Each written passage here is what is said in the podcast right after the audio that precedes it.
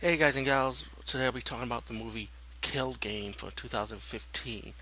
Um, I'll keep this one short because I don't want to give any spoilers about who the killer is. I thought that the execution for this slasher was really fucking good, and for 2015, it really does take you back to the 80s, but without being way too cheesy or any, anything.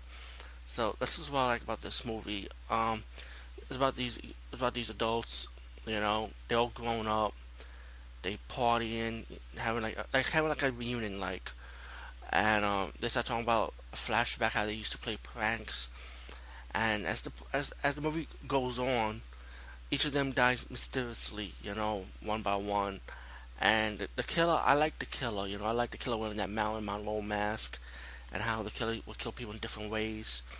And there is a, there is a twist, of course, like just like any other slasher movie but again, it's about execution, and I feel like the execution in this one was really good. The story was good. The concept was good. Uh, I, I, mean, yeah, I know they're playing the jokes, and then it gone wrong. It's nothing new, but still, it's all about execution. I feel like this this movie was really fucking good. Highly recommend this one. Kill Game from 2015. Check it out.